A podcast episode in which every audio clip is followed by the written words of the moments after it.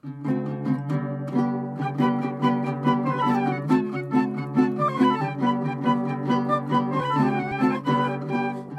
and welcome to In the Kitchen with Mary Mac. Today, it's another one of our regional treats from the Pittsburgh and Cleveland area City Chicken. How many of you remember City Chicken? I hope you remember it fondly. Anna's making a face right now. She doesn't remember it fondly.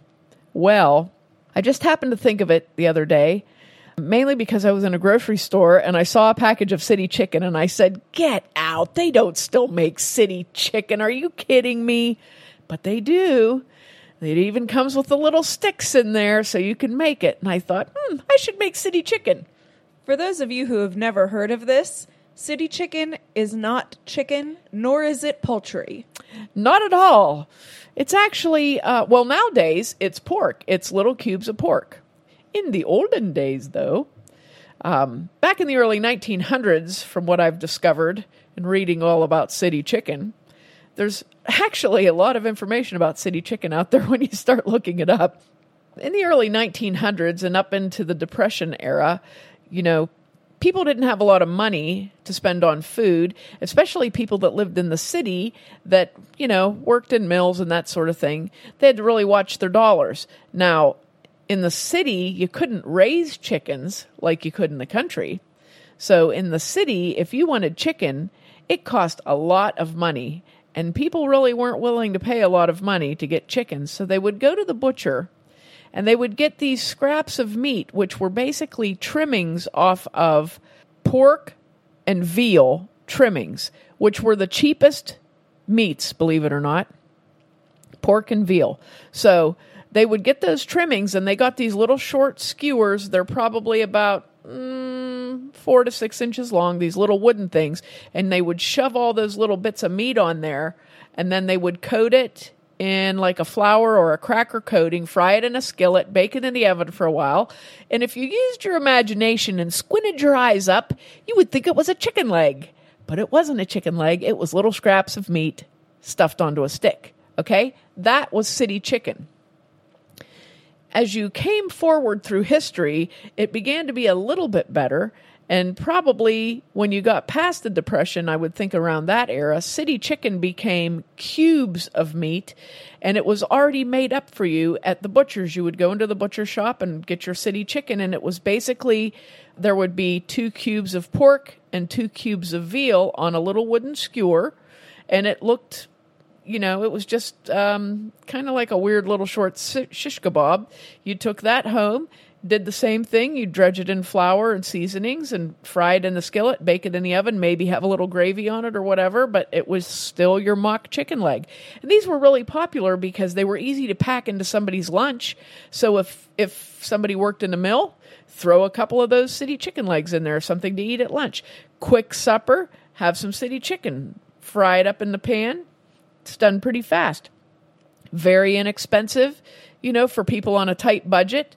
So it was a great dish for the Rust Belt because we needed things that were inexpensive that you could cook quickly. And that's what it was. A lot of people credit this as being a Polish American dish that, um, you know, came from the Polish people.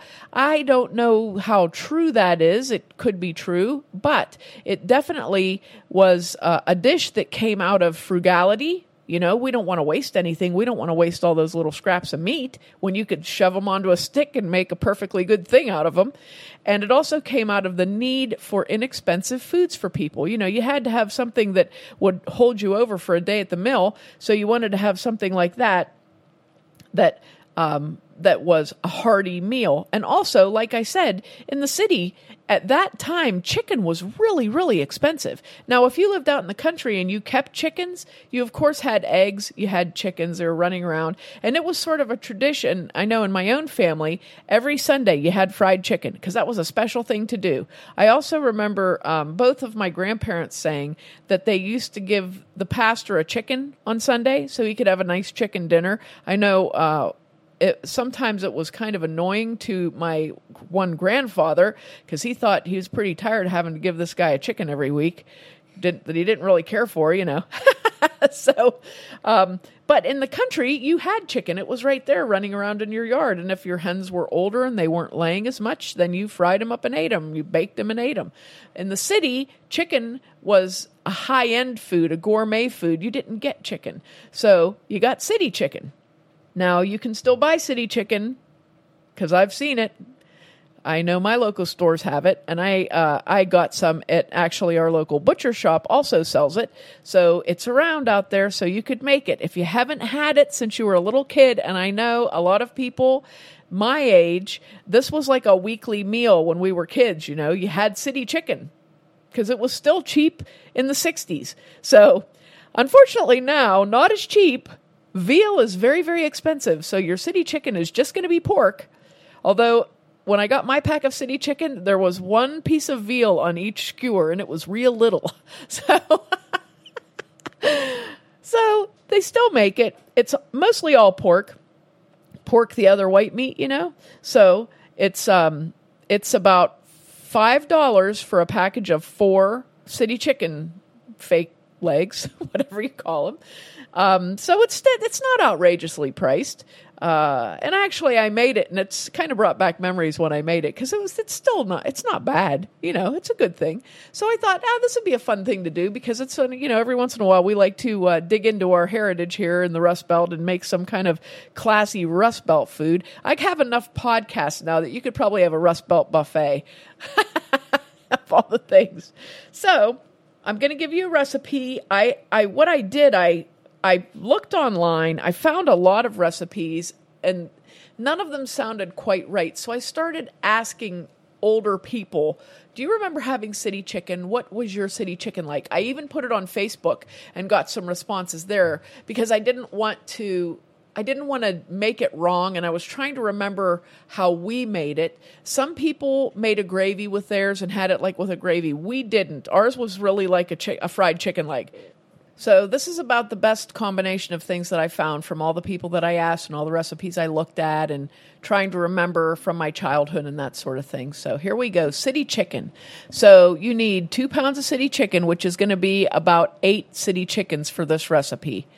If you don't want to make two pounds, you can cut everything in half and just make four of them. But you might really enjoy them a lot once you make them. So, so you might want to go ahead and make your two pounds. Okay. So there should be four cubes of meat on each wooden skewer. You're going to have salt, pepper, onion powder, garlic powder, or a bottle of seasoned salt prepared to sprinkle on the meat. So have that setting there, okay? You're going to need about a cup of flour in a bowl. You may need more than a cup, but um, a cup is probably good. And you're also going to need, I should mention, you're going to need three bowls that you'll be able to dip your city chicken skewer in. So like um, like a wide flat kind of a bowl, like a uh, I don't know, like a wide flat soup bowl or pasta bowl, something like that. So cup of flour, two eggs, two tablespoons of milk, beaten well in another bowl. So you're going to have one bowl with just flour in it you're going to have one bowl with two eggs, two tablespoons of milk, beaten well, mixed up together. You may need an extra egg in this, but this is this is probably good for you. Okay? And then in your third bowl, you're going to need 2 cups of plain breadcrumbs, a fourth teaspoon of salt, an eighth teaspoon of pepper, a half teaspoon of garlic powder, a half teaspoon of onion powder, a half teaspoon of paprika, and mix that all up into your breadcrumbs. Okay, so now you got your two pounds of city chicken on skewers. You got your three bowls ready. And now for your skillet. You want to get a large skillet. This does not need to be able to go in the oven because we're going to take the chicken out of it and put them in another pan. So you're going to need a large skillet. And in that skillet, you're going to heat to a medium heat four tablespoons of canola oil and two tablespoons of butter. So you're going to heat that up to medium heat. And you also need to have a 9 by 13 pan or glass dish setting aside that you're going to put your fried city chicken in. So we're getting ready here. You're going to take your city chicken and you're going to sprinkle, just don't put a ton on, but salt, pepper, onion powder, and garlic powder, just sprinkle onto them all, all sides of them. to get them ready. Okay. So season your city chicken, and then you're going to dredge your city chicken in a bowl of flour first. So you put flour all over it. Okay. Then you dip it into the egg mixture, and then you roll it in the breadcrumbs and make sure your breadcrumbs are coating it all the way around. Once it's coated, you can set it onto. Uh, what I did was I used my big 9 by 13 pan to get all my chicken prepped. So I did four at a time. So do four of them and then start frying those four in the skillet. And what you want to do is you want to brown them on all sides. So they're not going to be completely cooked, but you want to put them in that skillet and brown them, turn, brown, turn, you know, till they're browned on all sides. And then do the same thing with the next four, okay? And when they're done, you're going to put them in your 9 by 13 dish as they come out of your skillet, all nice and browned. Put them in your 9 by 13 dish, cover it with foil, and then you're going to bake them in the oven for 20 minutes at 350 degrees. Okay? At the end of 20 minutes, you're going to take the foil off and let them bake for five minutes uncovered, and this will crisp them up a little bit.